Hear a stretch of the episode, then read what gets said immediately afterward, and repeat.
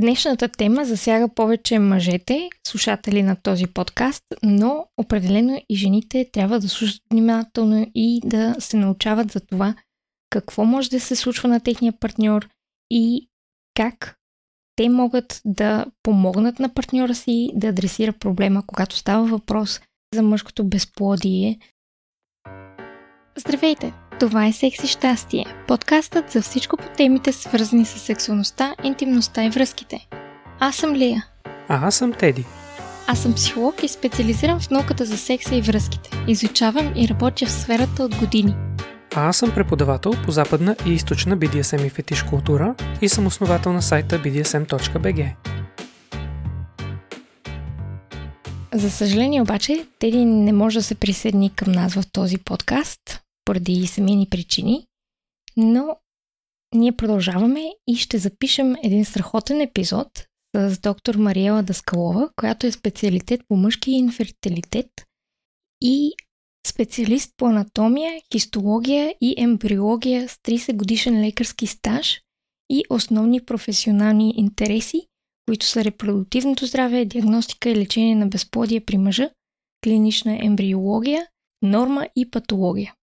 Здравейте, доктор Мариела Даскалова, много благодарим за участието днес.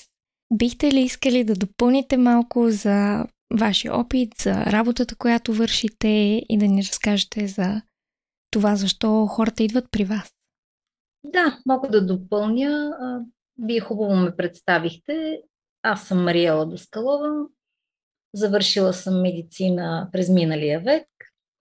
Имам двайсет и пет години академичен стаж в катедрата по анатомия, хистология и ембриология към Медицински университет в Пловдив. Успоредно с това, в последните години работя, работила в различни лечебни заведения като клиничен ембриолог и като консултант по мъжки фертилитет. Другото нещо, с което смятам, че е хубаво да запозная вашите слушатели, е моята обществена дейност. Аз съм съучредител на Сдружение Зачатие и медицински консултант от две хиляди и четвърта година. Това е организацията на хората с репродуктивни проблеми в България. Страхотно, не знаех за тази част от вашата дейност. Благодаря за споделянето. И може ли да се опитам поне да минем на ти в този епизод? Благодаря. Ще ми се да започнем с а, дефиниция на понятието безплодие, защото много хора мислят, че имат ограничено разбиране за това какво е безплодието. Може би дори стигма и, така да се каже, срам да попитат. Аз лично не знаех, че има толкова много безплодие, колкото открих, че има. Затова ми се ще да, да споделим какво е безплодието като дефиниция. Принципно дефиницията е малко суха. Това е а, невъзможност за възпроизводство, като има все пак някаква възрастова рамка. Става въпрос за хората, които са в репродуктивна възраст, които правят секс без предпазни средства. И така основното, основните определения на международните организации са, че ако жената е до трийсет и пет годишна възраст и мъжът е до петдесет годишна възраст, след една година неуспешни опити за забременяване, вече говорим, че може би тези хора имат някакъв проблем. А ако жената е над трийсет и пет години или мъжът е над петдесет години, тогава този срок за опити за забременяване по естествен път се съкращава до шест месеца. Тоест след това време хората би трябвало да потърсят някаква специализирана медицинска помощ. Това е определението. Mm-hmm. Това е много интересно, как има толкова голяма дупка между половете, трийсет и пет за жените и петдесет за мъжете. Чувствам се вече дискриминирана. И да, това е наистина е така, защото ем, биологичният часовник, слагам го в кавички, но това е наистина точното определение, биологичната възраст при жената и при мъжа са различни понятия. Макар че сме един биологичен вид, все пак при жената репродуктивните способности много бързо намаляват след трийсет и пет годишна възраст, докато при мъжа това става доста по-плавно и след петдесет годишна възраст. Mm-hmm. Но от биологична гледна точка една жена може да има деца, докато не получи менопауза.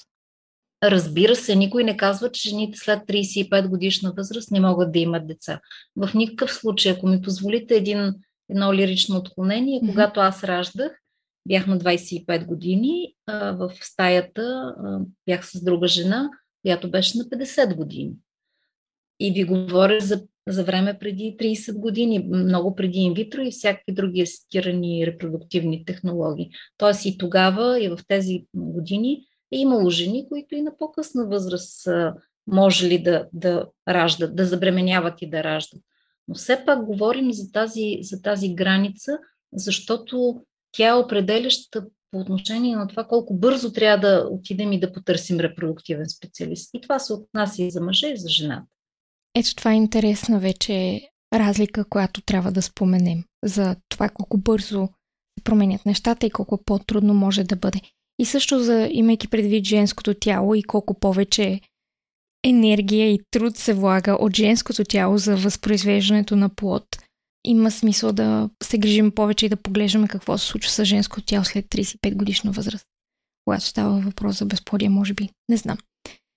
И това всъщност е а, мотива изобщо да имаме все още тази архаична представа за безплодието, като само за женски проблем. Mm. Защото това все още битува в България. Всъщност в целия свят е ясно, че безплодието е по-равно разпределено между един и другия пол. И затова ние искам, искаме специално внимание да обърнем върху мъжете, защото те някакси са изтикани на края на, на здравеопазването по отношение на тяхното репродуктивно здраве. Mm-hmm. Това е много правилно, защото когато правих проучванията, наистина попаднах на статистики, които показват, че приблизително седем процента от всички мъже са засегнати от безплодие, което не е малка бройка. И раз, разделението, както прочитал в един английски сайт, е обикновено тридесет процента от проблемите с фертилитета се дължат на мъжа, тридесет процента на жената и тридесет до четиридесет процента се дължат на двете или по неизвестни причини. Та ми се щеше да попитам също, има ли някакви статистики в България? Ами, за съжаление, няма никаква статистика. Ние от много години настояваме да има нещо поне, в смисъл, че добре би било да имаме някакъв национален регистър на хората, които са засегнати от репродуктивни неудачи, т.е. имат някакви репродуктивни проблеми. Това би било добре, защото по този начин можем да разберем дали има някакви национални особености в България спрямо другите страни. Същевременно, ако съберем данни за това как е разпределено безплодието, в какви части от страната са засегнати повече хора, дали в малките населени места, дали в по-големите. Това би дало някаква основа за, за правенето на държавна политика, на, на някакви законодателни промени в, в отношение, по отношение на репродуктивното здраве. Така че ние регистър нямаме. Единствено това, което имаме, са данни от здравните, лечебните заведения, които правят инвитро, но то е доста малка част от проблема, тъй като това обхваща, да кажем, не повече от десет процента от хората с репродуктивни затруднения. Всички останали са някакси извън това полезрение. Така че реално ние нямаме стабилни статистически данни, всеобхватни за цялата държава, за да може да кажем точно какво е състоянието в България. Но така или иначе, предполагам, ние не се различаваме от другите държави. Винаги казваме, че една от шест двойки в фертилна възраст е засегната. Тоест, това са някъде до петнадесет процента от хората, които са в репродуктивна възраст. И наполовина са разпределени причините при жената, наполовина при мъжа. Като разбира се, има тези проценти, в които имаме а, и при двамата някакъв проблем, и също и неизяснения стерилитет, който е съвсем друга тема, нали, допълнителна. Ако остане време, ще го разкажем. Mm-hmm. Според мен си много права. Наистина трябва статистика и аз постоянно казвам, че има нужда от такава статистика в България. В България има нужда от всякаква статистика. Според мен от психологическа гледна точка и от, така да се каже, погледа, външния поглед на човек, който е живял в България и е живял в чужбина, мога да видя, че и да предположа, че здравето на българите е в много по-лошо състояние от това на англичаните, например. Едно от нещата, които е изключително голяма разлика, е цигарите. В Англия почти никой не пуши, който пуши трябва да излезе навънка и да мръзне на студа зимата. Да кажа от сто приятели, познати и така нататък, или да отида на парти или каквото ще да е, може да има десетина човека, които да пушат. Докато в България това ще бъде наобратно. Ще има сто човека и десет няма да пушат, но ще ги обгазяват на това също парти и по този начин и тяхното здраве е увредено.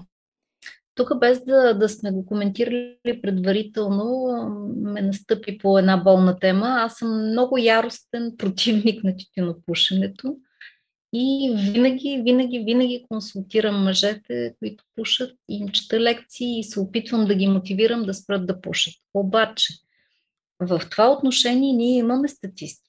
И статистиката показва, че българите водим в класацията на най-много пушачи и най-много изпушени цигари. Тук, тук се сменяме някъде с гърците и турците, но винаги сме в първата, в горната част на класацията. Тоест българите много пушат. Това е безспорен факт, който е известен на статистиката. По отношение на мъжкото репродуктивно здраве, цигарите са една от най-сериозните причини, които увреждат сперматогенезата по всичките ѝ параметри. Така че аз винаги се старая да ги мотивирам да спрат да пушат, не просто да намалят цигарите, защото за мен това е неразумно, а изобщо да се откажат от тютюнопушене. Също така и пасивното пушене, това за което ти спомена, е много важно, защото то е почти същото като активното пушене. Тоест негативният ефект върху пасивния пушач е приблизително толкова сериозен, колкото и на активния. Че даже може и повече, не се знае.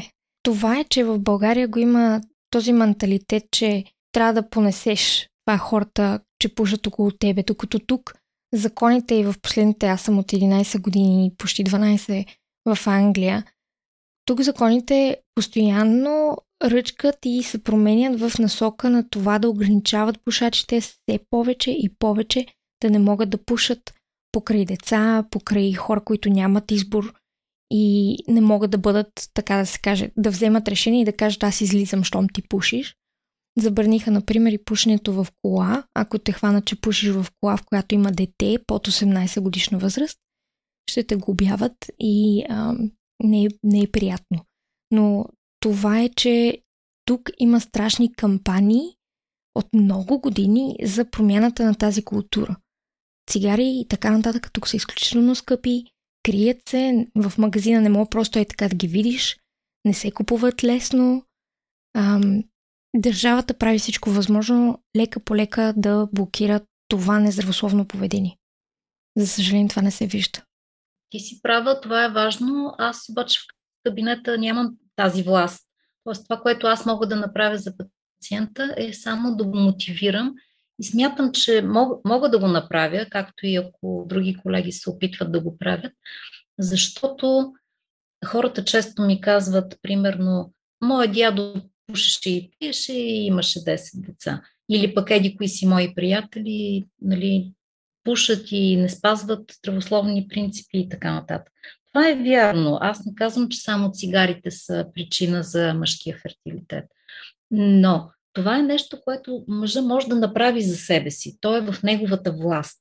Тоест, ние има неща, които са вредни и не можем да променим, но има други, които можем. Те са в нашата В, в нашото, така, как да кажа, ние сме тези, които сме отговорни. Тоест, ние можем да се храним правилно, можем да не пушим, можем да избягваме вредни фактори и така нататък. И затова се опитвам просто да ги мотивирам. Да, правилно. Не знам кой ми беше казал преди много години, че цигарите са наркотиците, така да се каже, еквивалента на наркотиците на ниските класи. Високите класи, примерно, ще взимат кокаин или екстази или нещо от сорта, докато бедните хора най-добре си служат с никотина, защото е най-ефтин. И като стана въпрос за причините за мъжкото безплодие, знам, че има редица фактори, споменахме пушене, споменахме това как човек се храни. Какви са другите неща, които допринасят? Има много групи причини, те са наистина много наброй, аз няма как да ги разкажа всички. Мога да ги разкажа по, по групи, не mm-hmm. по-отделно. Едната група е тази, която споменахме вече, за която започнахме да говорим. Това са неща от начина на живот, начина на хранене, професионални вредности и така. Тоест, в, в тази насока особено внимание обръщаме на цигарите, на алкохола, на наркотиците, разбира се. А, също така на професията. Има някои професии, които са рискови за сперматогенезата. Това са професии, които са свързани с работа в принудително седнало положение. Даже не знам дали знаете, сега казваме седенето е новото пушене, има такъв израз. Тоест работата в седнало положение, тъй като човека, съвременният човек е обездвижен, нанася толкова много вреда, колкото и тютюнопушенето. Така че това е едното нещо, върху което обръщаме специално внимание, дали има някакъв професионален риск. Също така, разбира се, работата с гонадотоксини, с химикали, с пестициди в производство, това предполагам, че е ясно на всички. И от страна на живота, на начина на живот, също така наднорменото тегло. Това е нещо, върху което а, така заостряме вниманието върху на хората, които идват при нас, защото а, в съвремието човекът не гладува, т.е. приемаме много калории, изразходваме твърде малко и това е една от причините да качваме килограми. Т.е. това са горе-долу причините от страна на живота. Другата група причини са да няма сексуално-трансмисивни и други инфекции, т.е. да направим скрининг за инфекции. Третата група причини са метаболитни, хормонални разстройства при мъжа, това, което говорихме за хипогонадизъм и така нататък. Също така да няма травми и операции в областта на тестисите. И накрая последна по важност а, причина, Но, но не последна по значение. Последна казвам по-важно, защото много малък процент от хората имат такива проблеми. Това са генетичните проблеми. Тоест, някои мъже се раждат с а, генетични изменения, които водят до нарушение на сперматогенезата. Те са малък процент, но са много тежък, тъй като са, са на практика нелечими. И горе-долу това са групите причини. Споменахте спермогенеза. Какво е това на прост български за небиологично а, просветените като мен? Да, аз се извинявам, че понякога използвам термини, които не са много ясни, но, но наистина е много трудно да се преведе на човешки език медицинската терминология, затова понякога ми е трудно. Сперматогенезата е процеса на образуване на сперматозоиди. Така че а, сперматозоидите има определен биологичен процес, по който те се образуват, турират и така нататък. Тоест, това е събирателният термин. Може би трябва да, да заместим с процес на образуване на сперматозоиди. Когато става въпрос за инфертилитет, може би трябва да поговорим за това, кога най-често мъжете идват за консултация при теб и за тестове. В каква ситуация се намират в живота си? Значи, по принцип, мъжете, които идват, са мъже в репродуктивна възраст. Тоест, много рядко има а, предварително някакви консултации, с, да кажем, с родители, които са загрижени за здравето на децата си. Това също е важно да се каже, защото, може би е добре вашите слушатели да го чуят. Процесът на образуване на тестисите в вътреутробното развитие е много интересен. Те се образуват високо горе в коремната кухина и след това има процес на слизане на тестисите в скротумите, за да може дефинитивно, окончателно да останат там. Този процес понякога при някои деца не е завършил след раждането, особено са засегнати недоносените деца, т.е. преждевременно родените. И е задължение на родителите да проверят дали тестисите са слязли в скротумите. Това често българските родители го пропускат, както и нашата здравна система. И понякога този процес не се, не се случва правилно. А когато той не се е случил правилно, трябва да се направи нещо, в много случаи оперативно, тестиците да се свалят в скротумите. Ако това не се случи до две годишна възраст на детето, е възможно след това възрастният човек, възрастният мъж да има проблеми с сперматогенез. Някои родители обаче са запознати и затова ме търсят за консултации още преди да се направи операцията или пък когато е направена вече, за да им дам указания какво трябва да правят по-нататък. Но това е така отклонение в стандартната ми работа. Иначе в повечето случаи са мъже в репродуктивна възраст. Много-много често, много по-често, защото жените им са ги насочили към мен. Такава е нашата народопсихология. Повече жените поемат отговорност за с производството и много често жените карат мъжете да отидат на консултация, да направят изследвания, да потърсят информация и така нататък.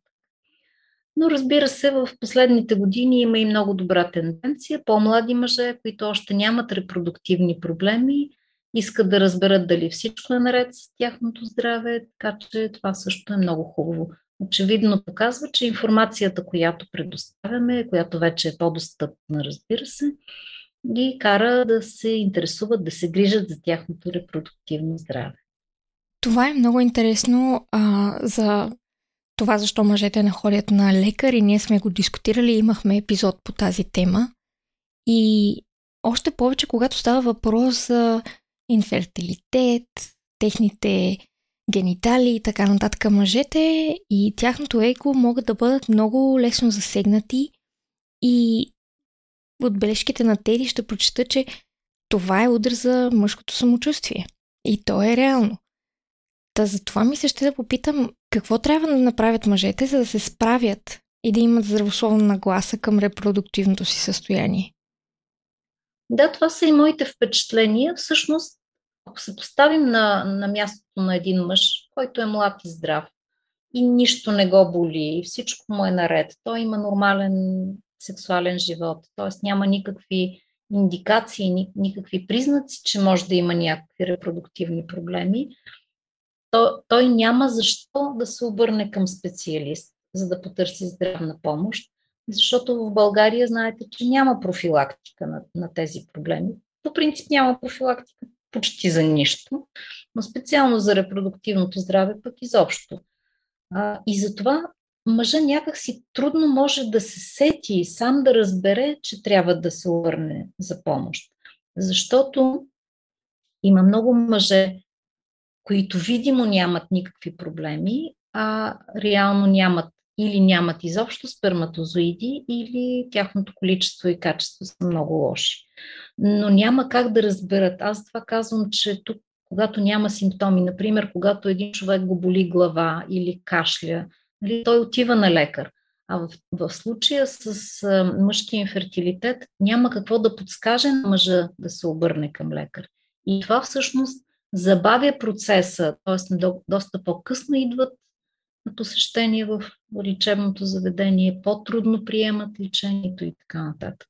Така че в този смисъл наистина е трудно и много често мъжете са шокирани, когато видят, че нямат сперматозоиди, примерно, или им кажем, че е много тежко състоянието с техните сперматозоиди. И, и често казват, ама защо аз съм здрав, нищо ми няма, защо провеждам лечение, какво всъщност лекувам. Така че наистина е трудно. Но смятам, че когато ги говорим тези неща, когато ги разказваме на хората, те все повече и повече ще започнат да разбират, че това е важно и е важно да отидат на преглед, дори профилактично. Нищо лошо няма да се случи. Дори да знаят, че всичко е наред, това все пък е едно успокоение за тях. Много е интересно това, което каза за това, че в тяхната глава и в това, което могат да видят, е, че те нямат проблем, нали? Пра секс, здрав съм, какво ми е, нищо ми няма.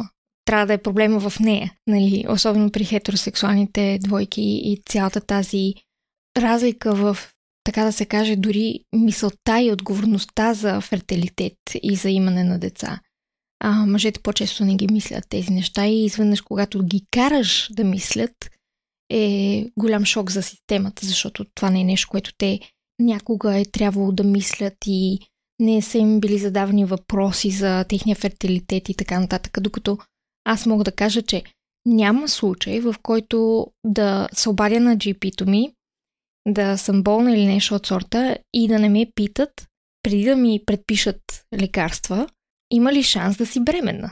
Което е един момент, в който на мен ми се напомня, че аз може да съм бременна. Или аз трябва да мисля за това, че аз съм човек, който може да произвежда хора, докато при мъжете не е така. Не ги питат всеки път. Точно така е и това точно е един от проблемите, защото да кажем, ако един мъж си е направил спермограма и там има някакви ем, индикации, че той няма да може да стане лесно биологичен баща или че трябва да проведе някакво лечение или някакви допълнителни изследвания, винаги е много трудно да се обясни защо, какво лекуваме. Той ми казва, ми аз съм си здрав, нищо ми няма, какво всъщност ми лекувате.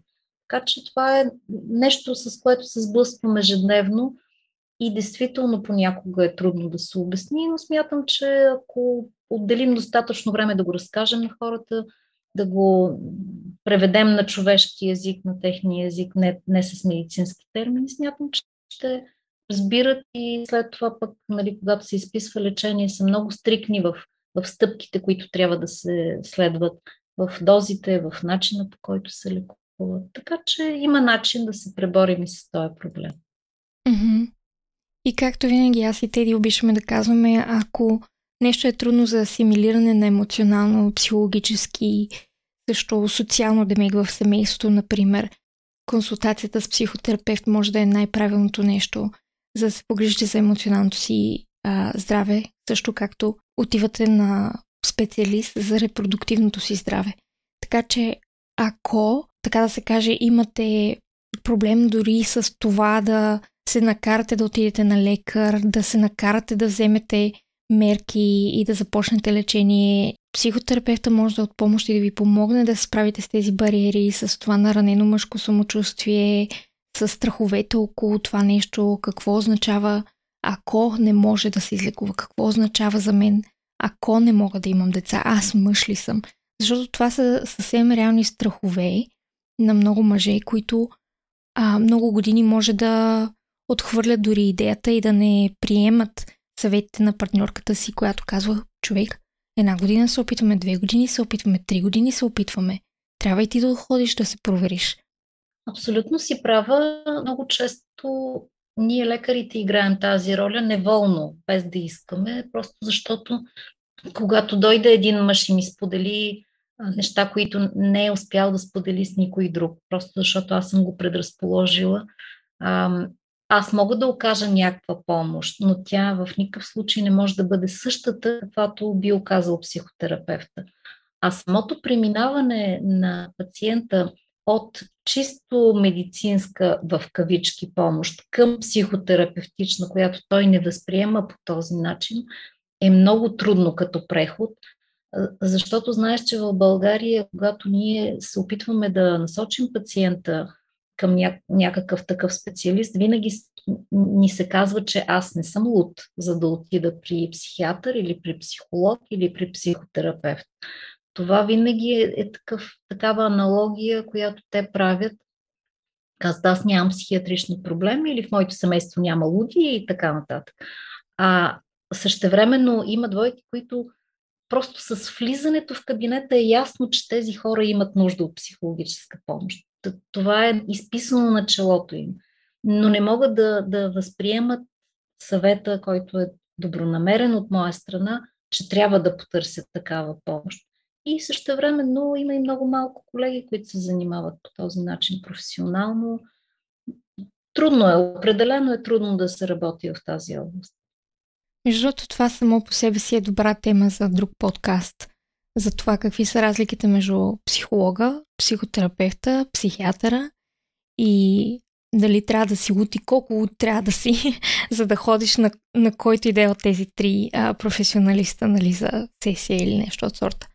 Ам, но да, абсолютно разбирам и, и стигмата покрай търсенето на психотерапевтична подкрепа в България. И аз като тинейджър, като казвах, нали, искам да уча психология, да съм психотерапевт и така нататък, ми казвах, а, ще работи с луди. Ми, доста ограничено разбиране и, и необразовано разбиране за целия сектор е това, нали, този коментар. Но както и да е, мен ми се ще да попитам също, говорим за репродуктивната възраст, но горе-долу каква е възрастта на пациентите ти най-често? Повечето хора са, да кажем, в диапазона между двайсет и пет и четирийсет и пет годишна възраст.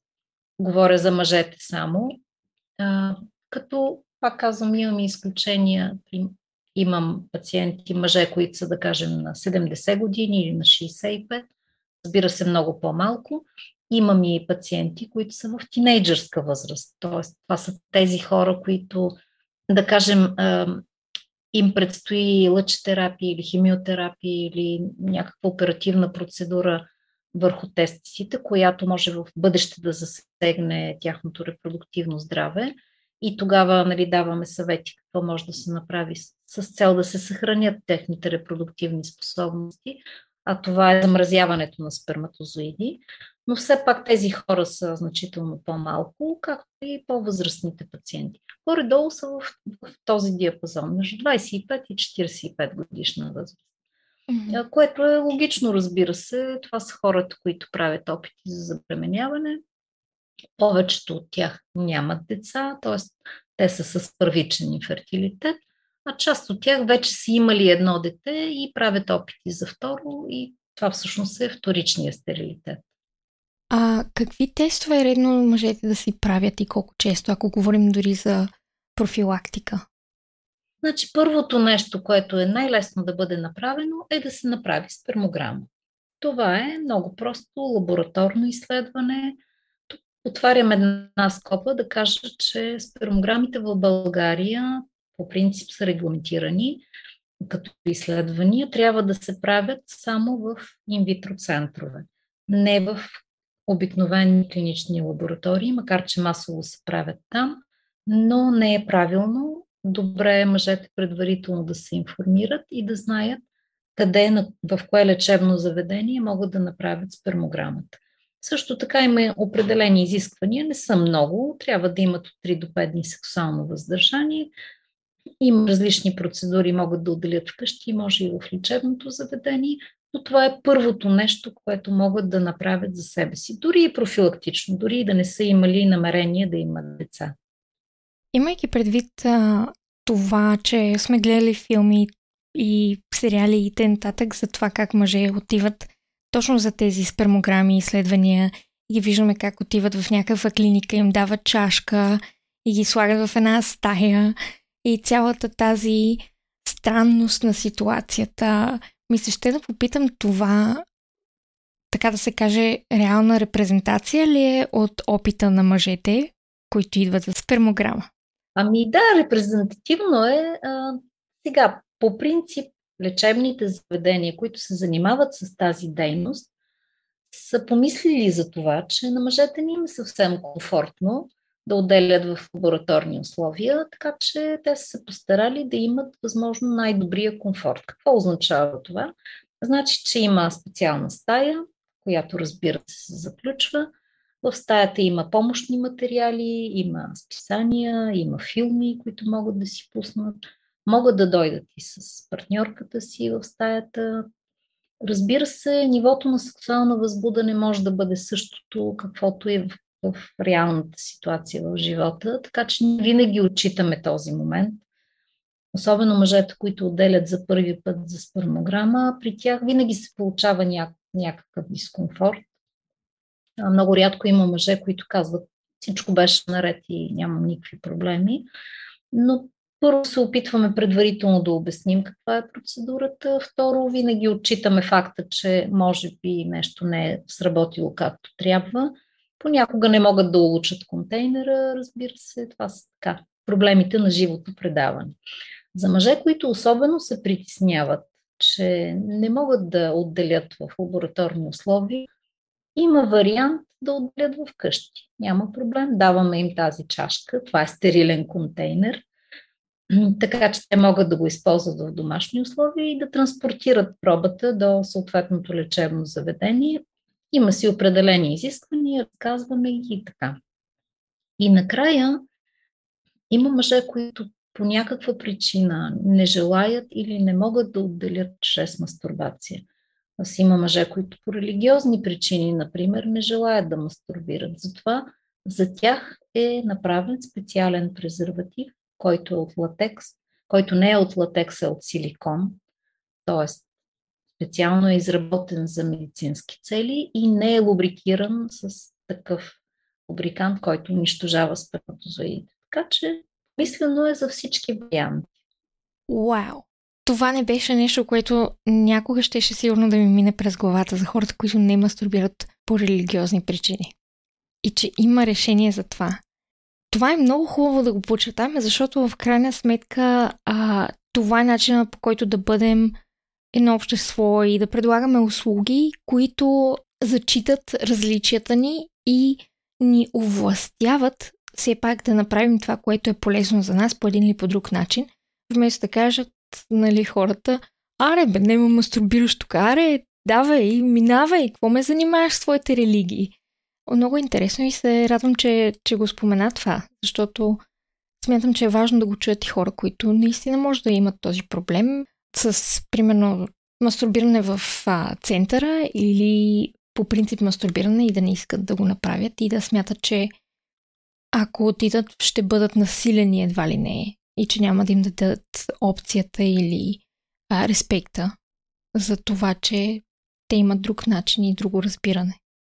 Да, абсолютно има всякакви варианти, така че един лекар, ако иска да бъде наистина добър лечител, той трябва да обсъжда всички тези особености на всяка двойка, защото всички хора сме различни. Затова могат да се предлагат най- най-различни варианти. Това са само част от нещата, които изброих. В някои случаи дори сме взимали секрет от влагалището на жената след секс, за да може да видим какви сперматозоиди има там. Така че има най-различни варианти. Не е този патерналистичен подход на медицината, ти ли знаеш или доктора, вече е отминал. Така че в един предварителен разговор с хората много неща могат да бъдат изяснени, много техни страхове могат да бъдат преодолени и много неща могат да бъдат обяснени предварително, така че те да не се чувстват притиснати, стресирани и изобщо принудени да направят нещо, което те не искат да правят. В крайна сметка, дори и да не искат да го направят, има начини да бъде медицински правилно и същевременно да се съобразяваме и с, с техните желания, и с техните виждания за живота изобщо. Нещо, за което се замисляме, че говорим за спермограмата и за това как се прави теста и защо е хубаво да се направи и тъй нататък, но какви фактори се анализират? Защото спомена по-рано липса на сперма, но какви са другите неща, които се наблюдават или какви са факторите, които се анализират? Това са две различни неща. Едното е липса на сперматозоиди, т.е. има сперма, а няма сперматозоиди, а второто състояние е липса на сперма, т.е. възможно е, възможни са и двете състояния. И в двата случая можем да обясним защо едното е така или иначе, или поне да се опитаме да потърсим причините. Разбира се, в повечето случаи хората имат сперма и в тях, в тази сперма има сперматозоиди, които се анализират. Основно се анализират три показателя. Това са брой на сперматозоидите, тяхната подвижност и тяхната морфология, или това е тяхното качество.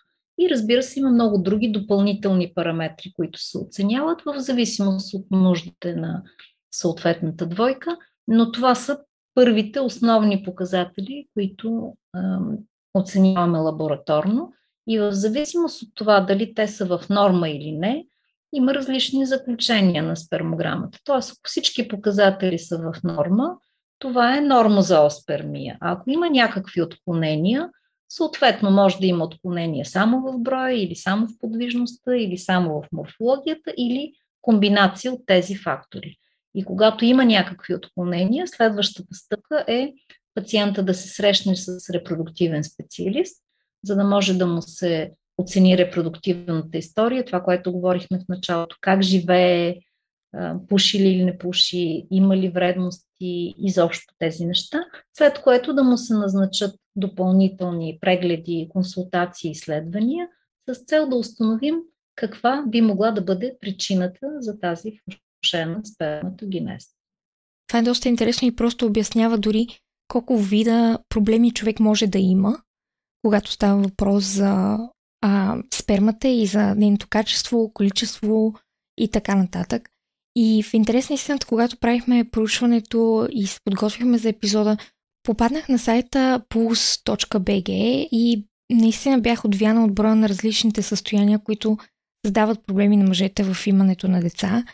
Ти си написал много статии, а, които обясняват всеки един проблем и дават доста добра информация и обогатяваща такава за хората, които имат интерес. Затова тези, които а, се интересуват от проблемите и искат да научат повече, определено бих казала, че в Pulse.bg има доста статии, написани от доктор Мариела Даскалова и наистина ги препоръчвам, ако имате желание да се информирате, но в същото време бих казала, може да ви се стори като тежък материал за четене. И ако не сте подготвени емоционално, ако ви е трудно да разбирате материята на биологията и така нататък, може би е най-лесно да отидете и да се видите със специалиста, вместо да четете техните статии, защото понякога а, четенето на статии може да е доста по-страшно, като емоционален опит.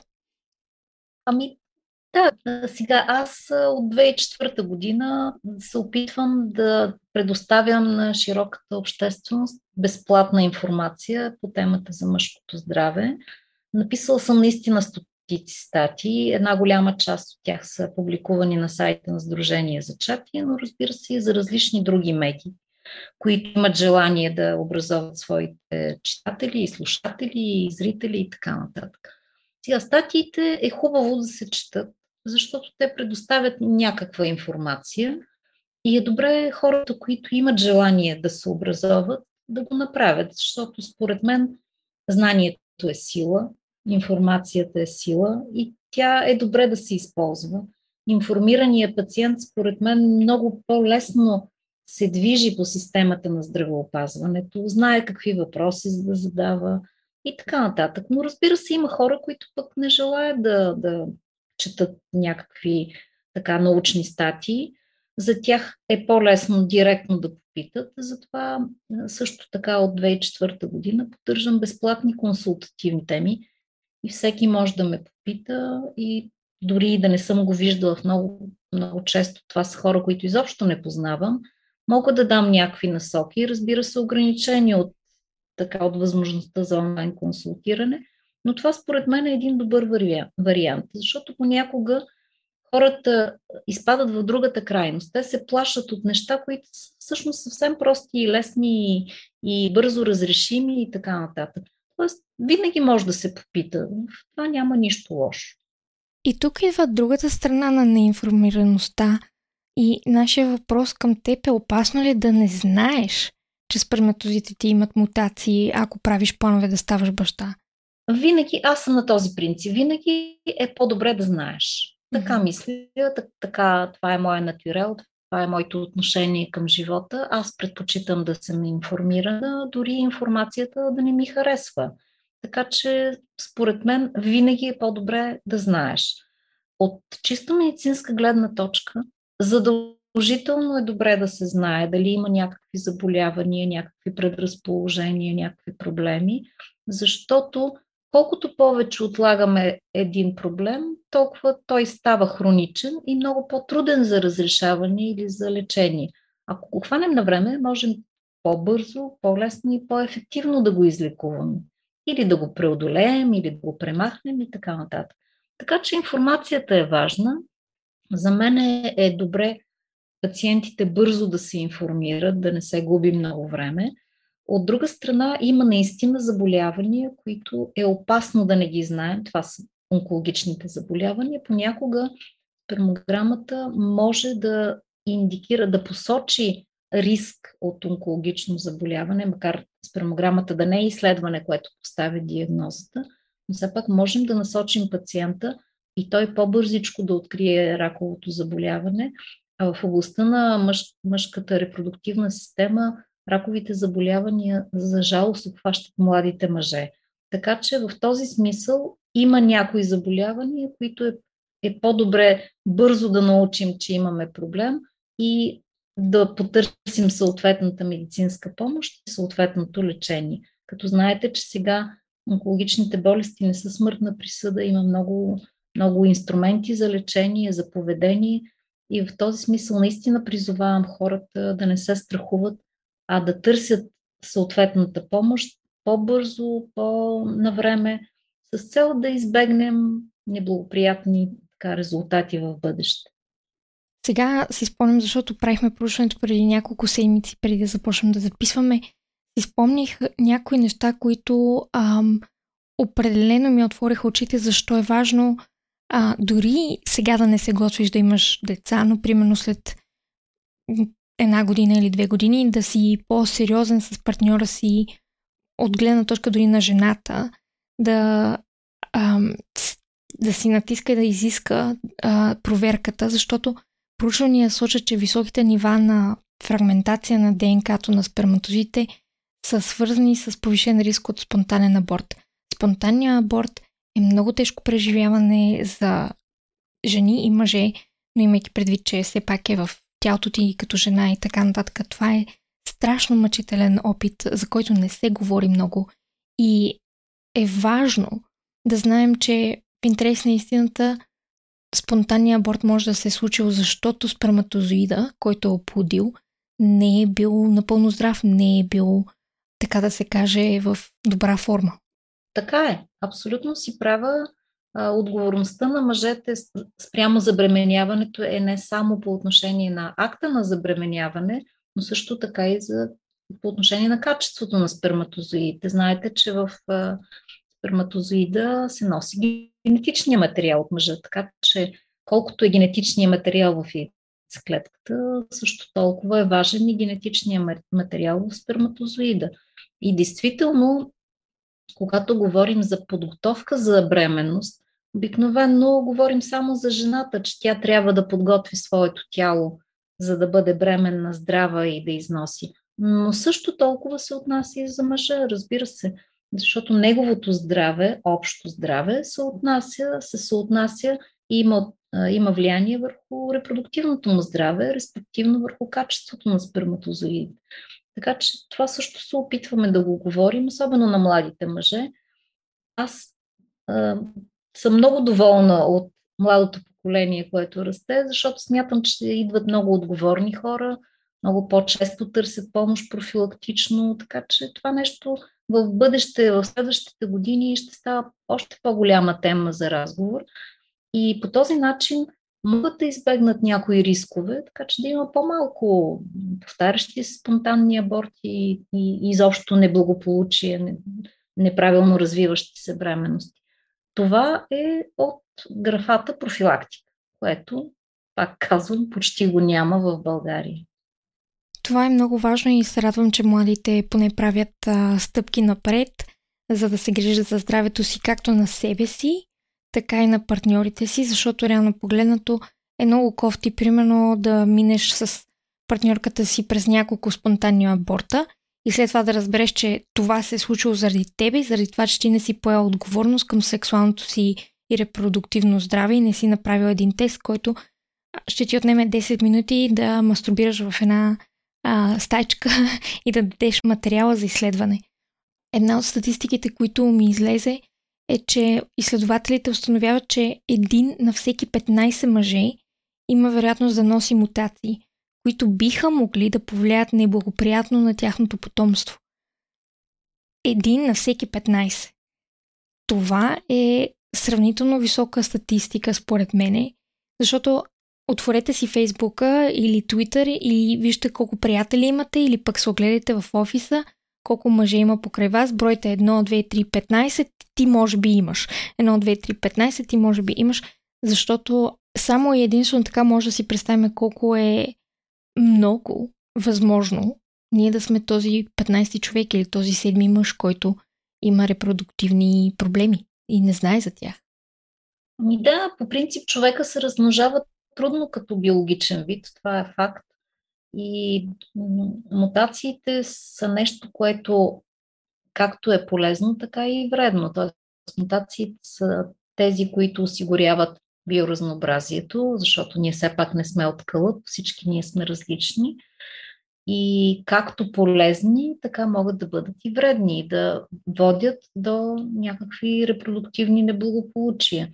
Като имайте предвид, че сперматогенезата, т.е. процеса на производство на сперматозоиди е нещо, което продължава в целия живот на мъжа от пубертета нататък, и сперматозоидите са клетки, които се обновяват непрекъснато, т.е. произвеждат се нови сперматозоиди, те се изхвърлят, загиват и се произвеждат пак нови. Този процес може да бъде повлиян от външни фактори, в смисъл, ако, ние, ако един мъж е изложен на, ние ги наричаме гонадотоксини, т.е. вещества, които влияят върху гонадата, върху тестиса, върху половата жлеза, тогава неговите сперматозоиди могат да бъдат с повече дефекти. И обратно, ако тези фактори ги премахнем от неговия живот, неговата сперматогенеза ще се поправи, ще има повече сперматозоиди, които са по-качествени. Така че това е нещо, върху което може да се разсъждава и могат да се дадат съвети или да се проведе лечение, така че сперматозоидите да бъдат с по-добро качество. Накратко казано, има надежда, ходете, проверете се, знайте своя статус и не забравяйте факта, че е ваша отговорност да се погрижите за себе си и за вашата партньорка и нейното репродуктивно здраве също. Ам, един от въпросите, които а, не зададох, но ми е доста любопитен и може би доста мъже могат да се идентифицират като ам, хора, които са имали травми на тестисите, та ми се ще да попитам до каква степен или колко често се случва, че травми на тестисите могат да доведат до безплодие. Това е един от първите въпроси, които задаваме. Има ли травми и операции в областта на тестисите? Травмите могат да бъдат големи и такива, които мъжете осъзнават, че имат травма, която да е довела до, да кажем, до болничен престой или до някакво лечение, но също така могат да бъдат и микротравми. Те могат да не ги осъзнават, че се травмират тестисите. Това, например, са спортовете, които са свързани с вибрации в областта на тестисите, например колоездене, мотоциклетизъм, гребане, т.е. нещо, което а, с малките травми а, рефлектира негативно върху производството на сперматозоиди. Затова, когато казваме на мъжете, че е много хубаво да спортуват, винаги ги предупреждаваме, че от спорта е добре да избягват тези спортове, в които се бият и имат травми на тестиците, и също така тези спортове, които водят до микротравми. Това са големите групи травматични причини. Много по-рядко е травма такава от катастрофа или по някаква друга причина, която е довела до увреждане на тестиса. В по-големия случай са точно тези, които обясних, с микротравми и с по-дълга експозиция на, на този вреден фактор. Така че е хубаво да се спортува, това е много добре, винаги действа добре на производството на сперматозоиди, но трябва да се избягват травмите. И другото нещо, което трябва да избягват спортистите, е да не приемат анаболни стероиди. Това е нещо, което тук влизаме в конфликт с професионалния спорт, защото много често, когато хората целят високо спортно майсторство, те трябва да натрупат мускулна маса, това не става лесно и много често използват анаболни стероиди, но трябва да се знае, че те се отразяват много зле върху производството, върху количеството и върху качеството на сперматозоиди. Едно от нещата, които докато говореше се замислих и като каза вибрации, какво по отношение на шофьорите, хора, които шофират нон-стоп? Да, значи за шофьорите шофирането е първия професионален риск, който е открит изобщо в света по отношение на сперматозоидите. Тоест първо сме открили, че шофьор, шофьорската професия е дове, довежда до увреждане на сперматозоиди. След това вече се е разбрало, че не самото шофиране има значение толкова, колкото работата в седнало положение, защото когато един мъж работи седнал, той седи върху тестисите и ги топли, а сперматозоидите имат нужда от малко по-ниска температура от телесната, за да могат да се развиват правилно. Тоест, това е идеята, те да са изведени извън тялото и да са в скротумите. А когато седим върху на стол, каквото и да работи мъжа, когато седи върху тестиците, той ги топли и това е един от много важните фактори, които трябва да разкажем, че това може да бъде една от основните причини за по-малкия брой сперматозоиди, за по-слабата им подвижност и за по-лошата им морфология, за по-лошото им качество. Това е, предполагам, много кофти да, да бъде чуто за повечето мъже, които, примерно, или са шофьори, или пък седят на, а, на бюро цял ден, или са в някаква такава работа, която ги ограничава и не им дава възможността да дадат на тестисите си нужното пространство и по-ниска температура, за да са в добро здраве. Ми да, затова казах, че сега казваме, че седенето е новото пушене, защото просто хората много често работят такава работа, която е свързана с, с седенето на стол, на шофьорското място и така нататък. Но въпреки това пак могат да им бъдат дадени съвети как да избягват този негативен ефект върху сперматогенезата. Има начини това да се преодолее, макар и частично, защото може да не е единствен фактор. А, също така има хора, които работят такава работа и това не се отразява върху сперматозоидите. Така че е много индивидуален подходът, но за всяка ситуация можем да намерим някакво разрешение, включително и да кажем, ако трябва да се спре известно време да се работи, ако е толкова травматично, могат да се замразят сперматозоиди, може в останалото време да се опитва мъжа да, да спазва, нали, по-здравословен начин на живот. Така че не е задължително да не можем нищо да направим. Можем да дадем някакви съвети и можем да постигнем някакъв ефект с или без лекарства. В крайна сметка можем да дадем, да дадем и лекарства. Това е много хубаво а, да се каже, нали, че отново има начини, по които професионалистите могат да асистират с а, начини за лечение, за промяна и така нататък. Другия въпрос, който ми дойде за травмите на тестисите, е ако някой те ритне или те удари там, дали с желание или без желание да ти, да ти навреди, това до каква степен се води травма и дали е малка или е голяма травма? Ами хубаво е да не се ритат хората по тестисите, да не се бият. Това винаги е добър съвет, не само медицински. По принцип не се бийте и избягвайте да ви ритат по тестисите и изобщо. А, но сега сериозно, действително това е травма. Хубаво е да се обърне внимание. Аз не съм мъж, но мъжете казват, че тестисите болят много, така че едва някой мъж ще остави този проблем неизяснен. Като го изритат, обикновено се търси помощ. Въпросът е, че тази травма може да окаже влияние по-късно в живота. Това е така, това е знака за внимание и затова винаги съветваме травмите да не се оставят недоизлекувани, да, да се взима предвид веднага и евентуално след време да се пусне една спермограма, да се види дали има някакъв негативен ефект. Това не е толкова трудно. Но така или иначе най-добре би било да се избягват травмите. Това е моя така, практически съвет. И аз съветвам хората да избягват да влизат в ситуации, в които могат да бъдат наранени по този начин, но все пак случва се а, човек да те удари без да иска, с ръка, с топка, с коляно, каквото ще да е.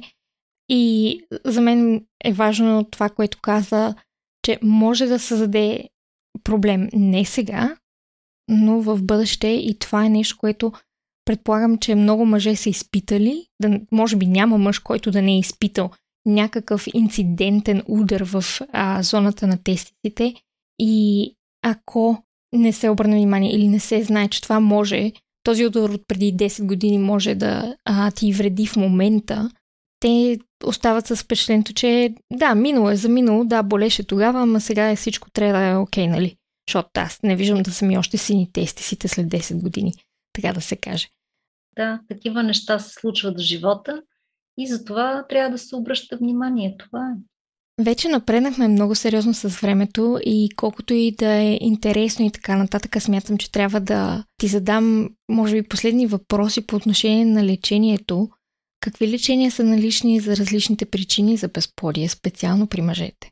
Защото при жените знаем инвитро, ала-бала, при мъжете сякаш малко по-невидимо. Така е. И при жените, и при мъжете повечето неща имат лечение. При мъжете, както и при жените, около осемдесет и пет до деветдесет процента от проблемите могат да бъдат излекувани преди да стигнат до инвитро оплождане или до асистирана репродукция. Така че всъщност огромният процент от хората, които имат проблеми, могат да получат съвети, могат да получат лечение преди да стигнат или изобщо без да стигат до инвитро оплождане. За съжаление, в България говорим предимно само за инвитро. Това, разбира се, е една много висока технология и нещо, което помага на, на много хиляди хора, но за мен като специалист въпросът трябва да бъде обратен. Как по-малко хора да стигнат до инвитро, а не как да направим инвитрото по-достъпно и, и по-ефективно и така нататък. Като изключим инвитро оплождането, има много други неща, които можем да предложим на мъжете с цел да ги профилактираме, т.е. да има профилактика и превенция на техните заболявания. Едното нещо, което може да се направи и ние бяхме започнали да го правим със Сдружение Зачатие, това е тази информационна кампания "Бъди в час по репродуктивно здраве", която провеждаме сред е, младежите и девойките в тяхната тинейджърска, в тяхната юношеска възраст. Т.е. докато са още изобщо не са мислили за деца и въобще нямат, нямат идея, че някога могат да бъдат родители, но това е времето, в което те могат да се образоват относно рисковите фактори. Наркотици, цигари, висока температура при мъжете, анаболни стероиди и така нататък.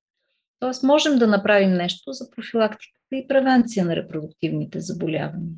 Също така можем да предложим различни подходи за лечение. Ние за някои от тях говорихме, но има лечение на инфекциозните заболявания, има лечение на хормоналните проблеми, има в някои случаи лечение на, на някои по-специфични заболявания, общи или имунологични и така нататък.